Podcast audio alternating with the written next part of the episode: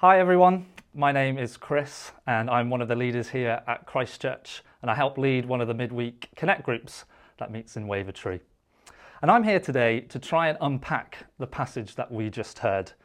But before we do that, I just want to give you a moment to settle in. Maybe grab one of the, the Bibles you've got lying around or open up the app on your phone. Perhaps get something to entertain your kids or top up that tea or coffee of yours. And whilst you do that, let me give you a brief recap of where we're up to in our series in Daniel. So, for the last few weeks, we've been following Daniel and his friends as they've been taken from their home into a mad world, where everything they once knew has been turned upside down, where their freedoms were limited and restricted, and where the systems and things in place that they used to trust and rely on are gone and all whilst they're trying to live faithfully to God in a way that represents Him to the mad world around them. And so Daniel's a really important book for us to dive into at the moment, because that's exactly where we find ourselves. The world is going mad. Our freedoms are limited and restricted. Things are changing every week. Nothing seems stable.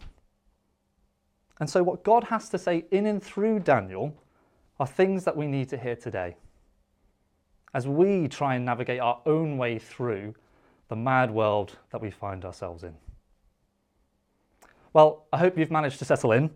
Um, but before we start, let me pray. Heavenly Father, I pray that you would help us see today you in all your glory that you would open our hearts to hear your message, even if that means something difficult to hear. Help us to grow and become more like Jesus. Amen. Well, I don't know about you, but I am ready for this all to be over. No, not my sermon. I hope I haven't bored you so much yet. This crazy lockdown world that we find ourselves in. I don't really want to be stood here in an empty room speaking to a camera. I don't really want to have to put on a mask to pop into the shops or only see someone in a really cold, wet park. We do these things for the right reasons, but I'm exhausted.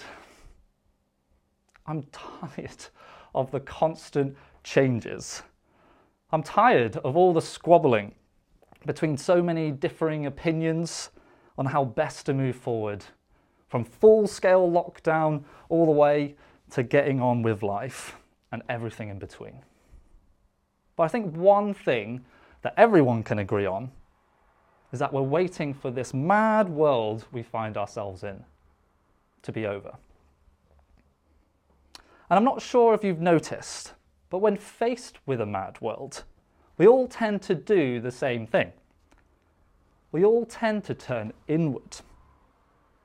Our reaction is one of self preservation. Our own felt needs dominates our minds more, and we are less likely to let them be compromised. Over the last few months, we've seen people turn inward in lots of ways, from hoarding food and toilet roll all the way through to self protecting governments that we've always done the right thing, politicians. We all put ourselves first.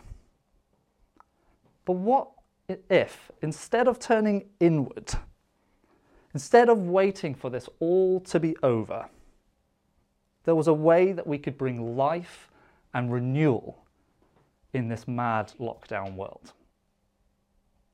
Well, one of the key things we've seen in Daniel so far is how he is able to bring about life and renewal in his own mad world. That he lives at the center of it and brings God's redemptive work there at the core. Not just simply tolerating it and waiting for it to be over. So, how do we do the same? How do we go from hopelessly waiting to actually bringing about life and renewal?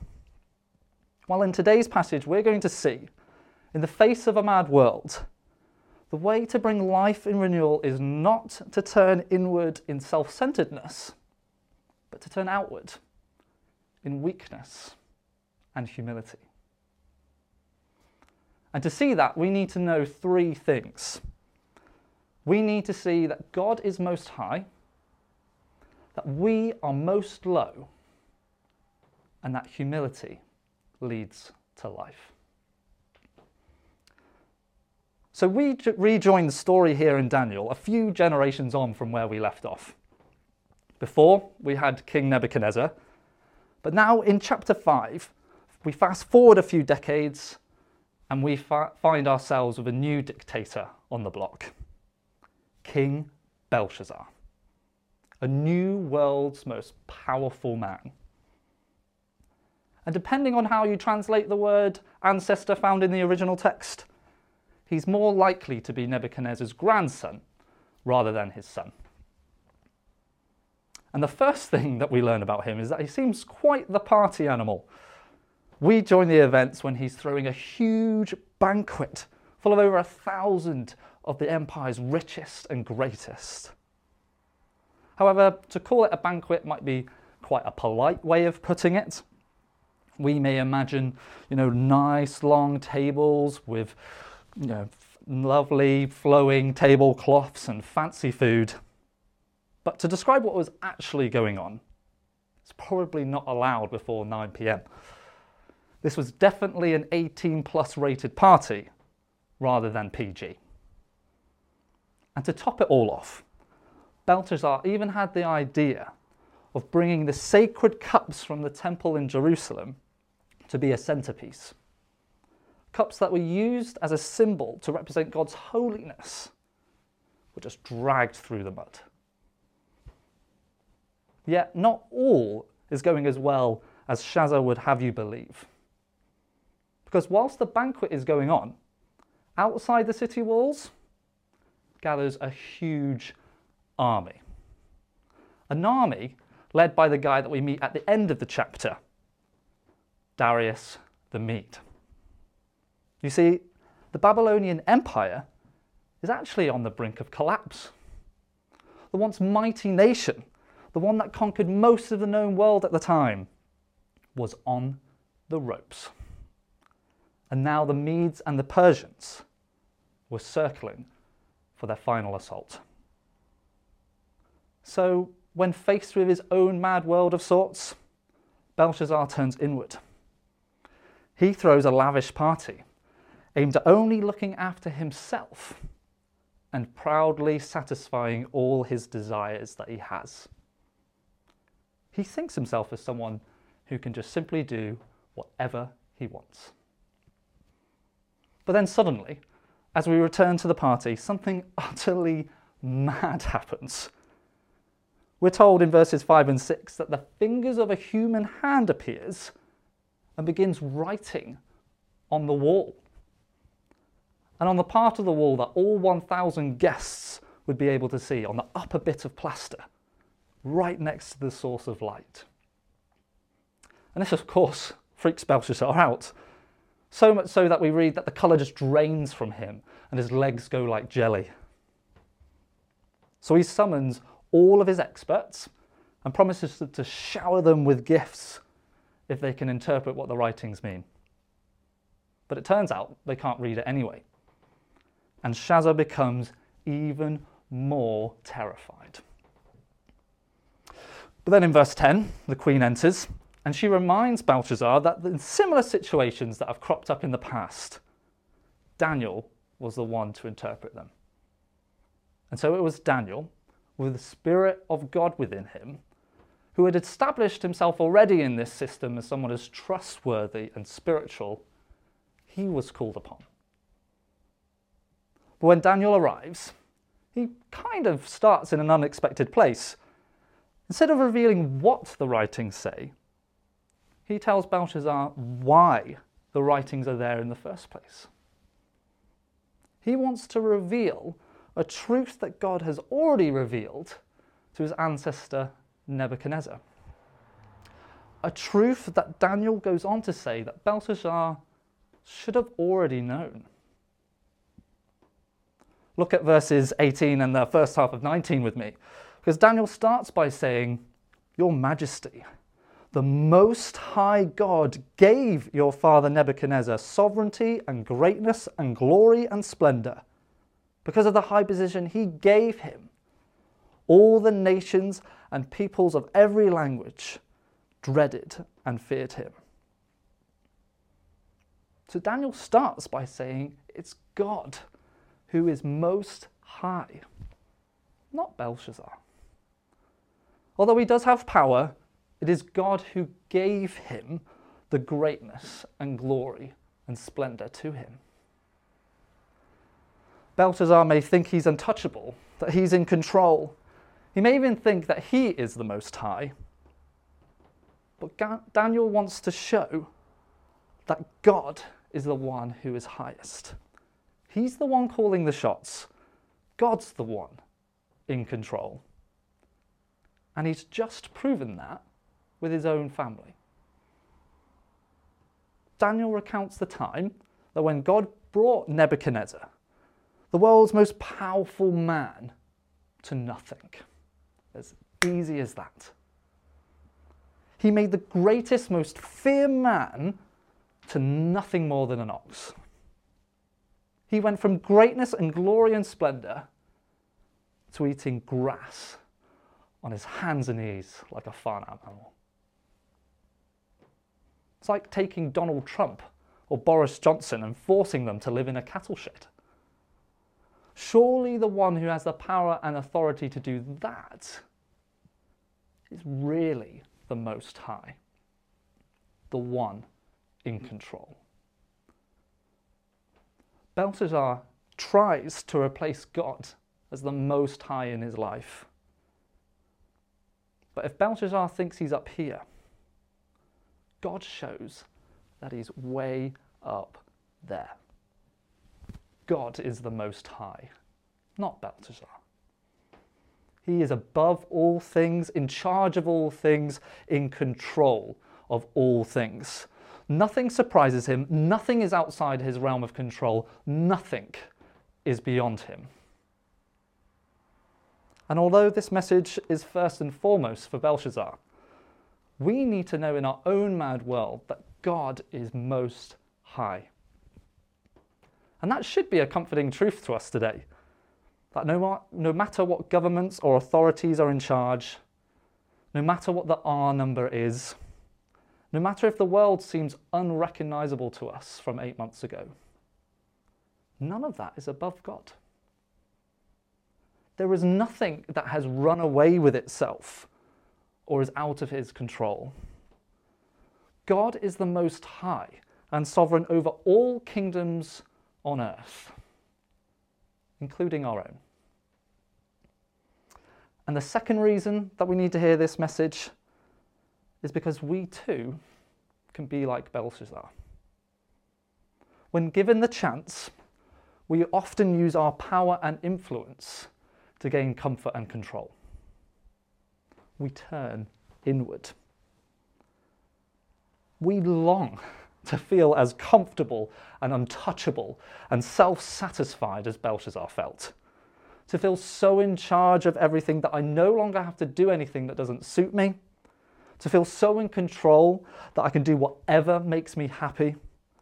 And to feel so secure in ourselves that my felt needs and desires will always be met.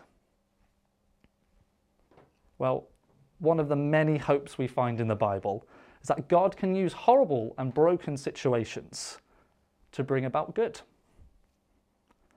And what God may be saying to you during this time is that you're not in control as much as you think or want to be.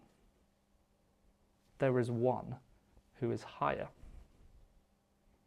Perhaps through this lockdown, this sense of control you had has been taken from you, so that, like Belshazzar, you would realize that it's God who is the most high. But if God is rightfully most high and we're not, what does that mean for us? Where does that leave us? Well, that brings us on to the second thing that we need to know to bring life and renewal is that we are most low. And I could just leave it at that, to be honest. Knowing that God is most high should cause us to humble ourselves without need for further explanation. But God knows we struggle against this. God knows that we won't easily let go of the most high seat. If Shaza forgets his rightful place, God will remind him and us. So after Daniel shows Shaza why God sent the hand, he starts to interpret what God has to say in verse 25. It says, This is the inscription that was written Mene, Mene, Tekel, Parsin. And it turns out the explanation and meaning of these words is fairly straightforward. Although it's not something that a man like Belshazzar would have ever heard before numbered, weighed, divided. First, we see Mene. And Daniel explains that this means God has numbered the days of your reign and brought it to an end. Now, try and really consider how this would sound to a man like Belshazzar, a man who thought of himself as untouchable, a man who people cry out, May the king live forever, anytime they enter his presence. No one would ever even dare mention the possibility of his kingdom coming to an end. But the reality is, God is most high and he sets over kingdoms anyone he wishes. And he says Shaza's time is up. His empire is about to end. And it's a theme we've seen throughout Daniel. The same reality was shown to Nebuchadnezzar in two separate dreams. The reality that his time is limited, that proud and godless systems that may seem strong and immovable will be humbled before the Most High God. God has even written the word mene twice to ensure that he truly gets it because the concept of it would just be too difficult for a proud and arrogant man like Belshazzar to accept.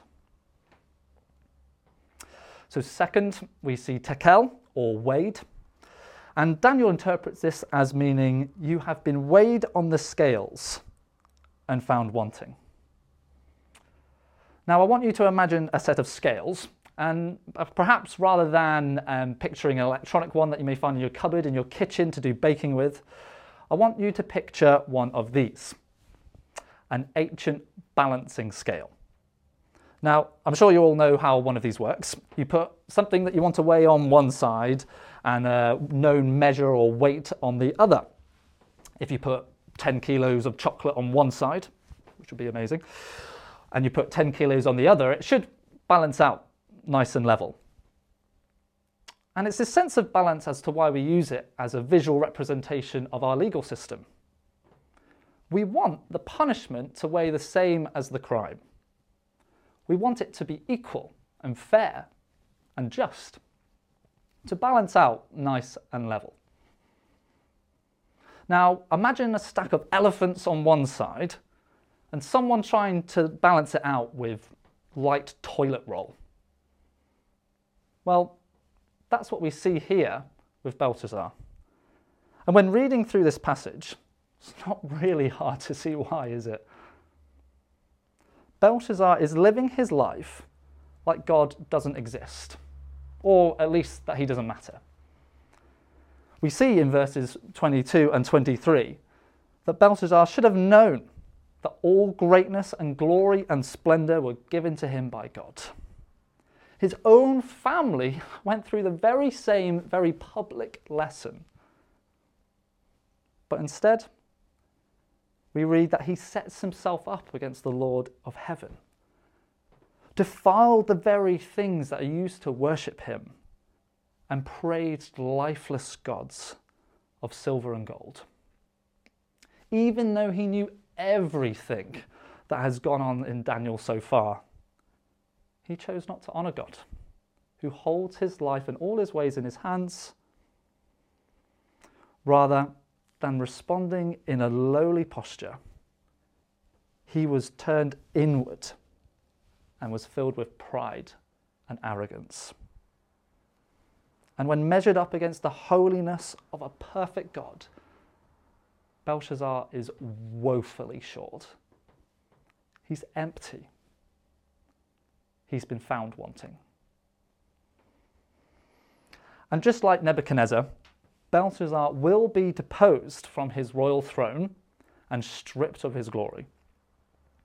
Which is why we see the final word Peres, meaning divided. The plural of which is parsin, which is written on the wall. And once again, it's not too difficult to see the relevance to Belshazzar, as we have the benefit of knowing what happens in verse 30. That very night, Belshazzar will be dead, and his kingdom is given over by the Most High God to the Medes and the Persians. God will not go on being replaced. So we see, as we have done throughout Daniel, that pride and arrogance is brought to nothing. What seems strong and mighty but ultimately godless is brought down. And it's easy for us to look at Belshazzar and distance ourselves. It's easy for us to fail to see how we can just be like him. You see, these words should be ringing, ringing true in our own ears. Mene Tekel Peres. Numbered, weighed, divided. Just like Belshazzar, our days are numbered. Although, as a culture, we don't typically often recognize it, we won't be here forever. Death and mortality has been dragged into sharp focus for us over the last eight months. This time of lockdown has given us time to realize that although we want to project a strong and self sufficient life, we're actually just fragile and vulnerable. We've been awoken to the reality that we are mortal, that our days are numbered, and only the Most High God knows what that number is. Not only are we numbered, but we've also been weighed Again, it's easy for us to look at Belshazzar and his blatant idolatry and mocking of God and distance ourselves. I've never done anything like that. I'm nowhere near as bad as him. But the reality is, underneath it all, we're just the same. Because we too have set ourselves up against the Lord of heaven by thinking that we can live without him, by wanting to wrestle away control by replacing him as the Most High. We too have used what is supposed to be special and separa- uh, separated for God's glory for our own selfish pleasures. By using and manipulating others to do what we want. By stepping on the weak and lowly so that we may rise. By using others for our own self gratifying impulses. And we too have praised lifeless idols of silver, gold, bronze, iron, wood, and stone by putting our career, reputation, free time, and personal happiness above all else. By devoting ourselves to a life full of success and financial comfort or Instagram worthy life experiences, rather than set on a life full of worship and service to a God who gave us everything in the first place. We too have not honoured the God who holds in his hands our lives and all our ways by trying to replace him, by living our day to day lives as if he doesn't matter. We've been weighed. We've been weighed against the pure and spotless holiness of the Most High God and have been found wanting. We're spiritually bankrupt. The Bible says that even our best efforts are but used toilet roll. not only are we numbered, not only are we weighed and found wanting, but our kingdom will be divided. One day, everything you own will be divided and given to others. The things of this world that we tend to invest in and build our lives towards will be dismantled. Every kingdom in which we tend to bank on will pass away. You see, in the light of the Most High God, we are most low. Both us and Belshazzar have been humbled. But don't worry, it doesn't have to end the same way for us as it did for Belshazzar, because there's two responses on offer one of humility that leads to life and renewal, and one of pride that leads to death. So let's take a closer look at the back end of chapter 4, the time that Daniel mentions here in verses 18 to 21. You see, there's lots of similarities between Nebuchadnezzar and Belshazzar. Both have everything given to them. Both are filled with pride and arrogance. Both think they're the most high. But both have two very different outcomes. We see Nebuchadnezzar, who has been driven away and eating grass like a farm animal, respond to the truth that God is most high in humility and praise, giving God all the glory and honor. And do you see what happens? His life is restored. He's transformed from a beast born out of pride and restored to his full humanity. And that's because we're made in the image of God. Our purpose is to show what God is like rather than trying to be God. And so, through turning outward and humbling himself, by reflecting God rather than replacing God, Nezer carries out his creation purpose and is restored to life. But when we contrast this with Belshazzar, we see someone who, despite knowing all of this, decides to turn inward, putting his needs and desires first. He decides to replace God rather than reflect God. And do you see what happens? We've seen it already. It leads to his death. We've seen in verse 30 that that very night Belshazzar, the king of the Babylonians, was slain. God will not go on being replaced. The Bible says the consequences of us wrongfully replacing God, our sin, our rebellion, is death. He cannot let evil go on being undealt with. He is a God of justice. The debt we owe must be repaid. The scales must be rebalanced. This passage shows us that humility before God leads to life and renewal, but pride and self centeredness leads to death and brokenness. But how?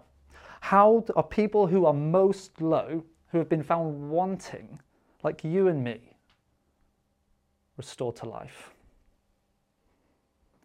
Well, that's because the one who is most high didn't consider it something to use to his own advantage and turn inward. No, rather, he turned outward and humbled himself and made himself nothing. Jesus humbled himself by stepping out of the heavenly throne room and was voluntarily born in the cattle shed. Jesus, rather than turning inward and protecting himself, even though he had every right to, he humbled himself to humiliation by becoming obedient to death, even death on a cross.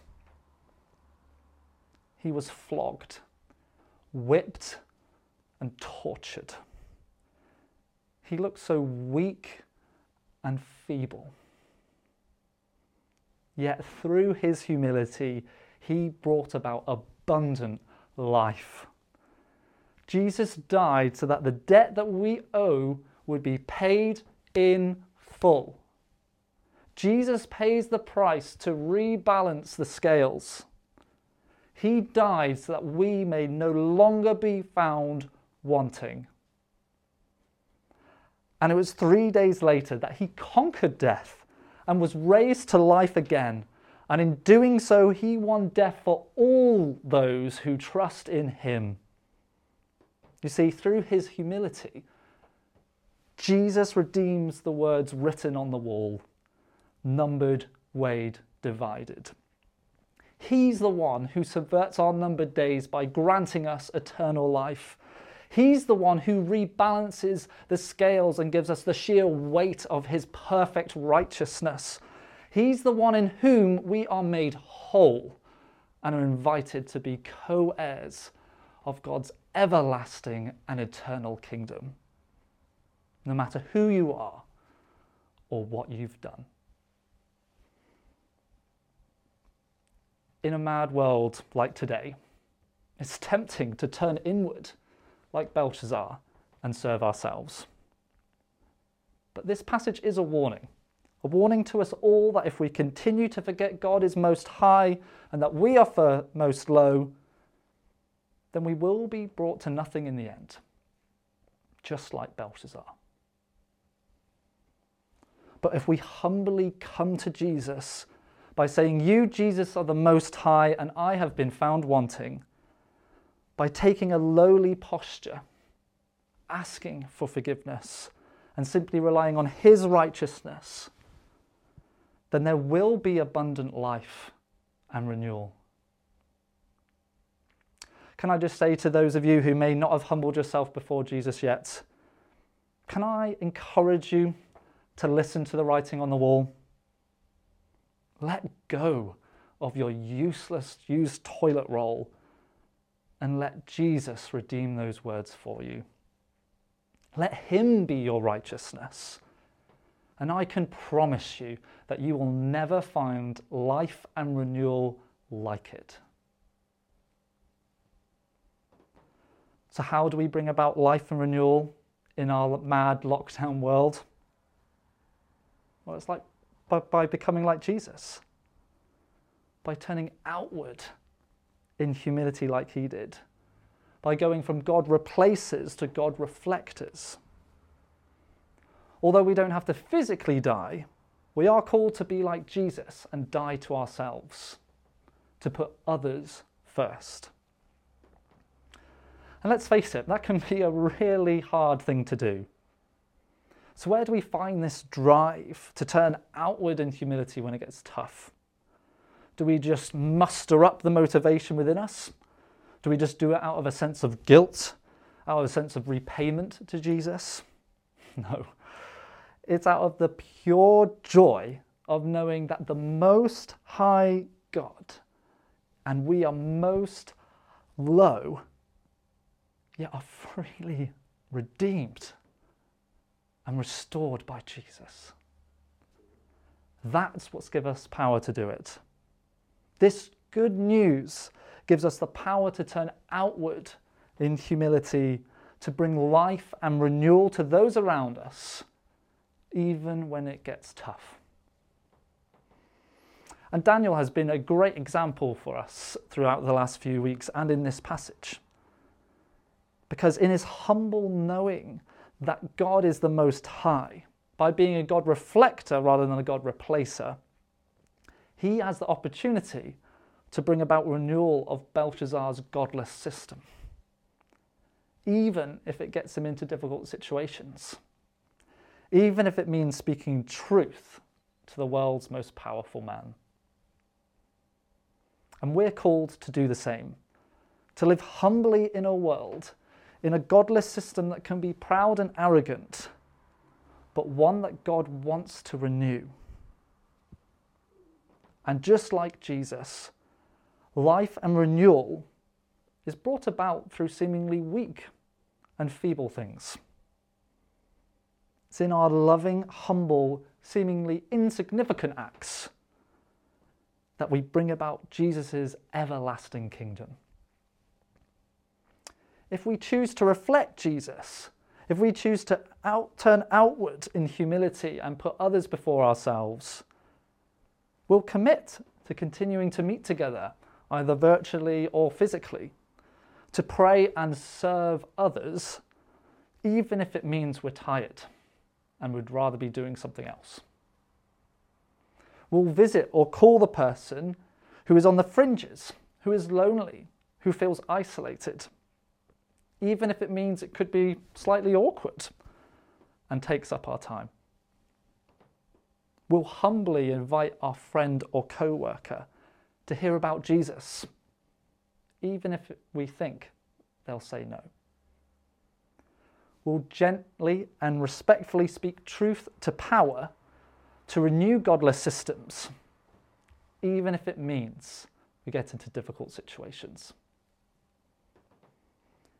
It's through these seemingly insignificant acts, by being like Jesus, that life will abound.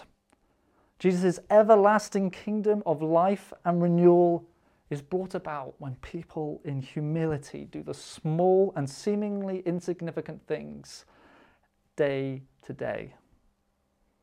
And we know that because Jesus has shown it well. Imagine a city full of people in the face of a world going mad, rather than turning inward and looking after themselves, look outward, seeking the good of others, perhaps by making a meal for those on their own. Imagine a church full of people. Well, when rather than turning inward and skipping the Zoom meeting, people look to humbly bring life and renewal by diligently praying together. Imagine a connect group where rather turning inward and fo- focusing on making it suit their needs, people do the small and insignificant things, the Jesus acts, and invite their friend or co worker to come along, even if it means adapting and changing things. That's how we bring about life and renewal in this mad world. By being right at the center of it, loving it and redeeming it and renewing it through humble acts that show and display Jesus. Humbling yourself is never easy. It was too much for Belshazzar. But we must listen to the warning of this passage the warning of turning inward and pridefully replacing God and serving ourselves because it will only lead to death and brokenness. But if we remember the amazing truth that God is most high and we are most low, yet redeemed through Jesus' humility, then we will bring about life and renewal to those around us. God has called us to remember that we are most low in the light that He is most high. To not turn inward in self centeredness like Belshazzar, but outward in humility like Jesus. To do the small, humble, seemingly insignificant things every day to bring about life and renewal. Let's pray. God Most High, we praise you and recognize you as the one who reigns in glory and splendor. And we thank you that even though we have been weighed and found wanting, we thank you that Jesus redeems us through his humility so that we might live. Help us to be God reflectors, not God replacers, so that we can bring life and renewal to this mad world around us. Amen.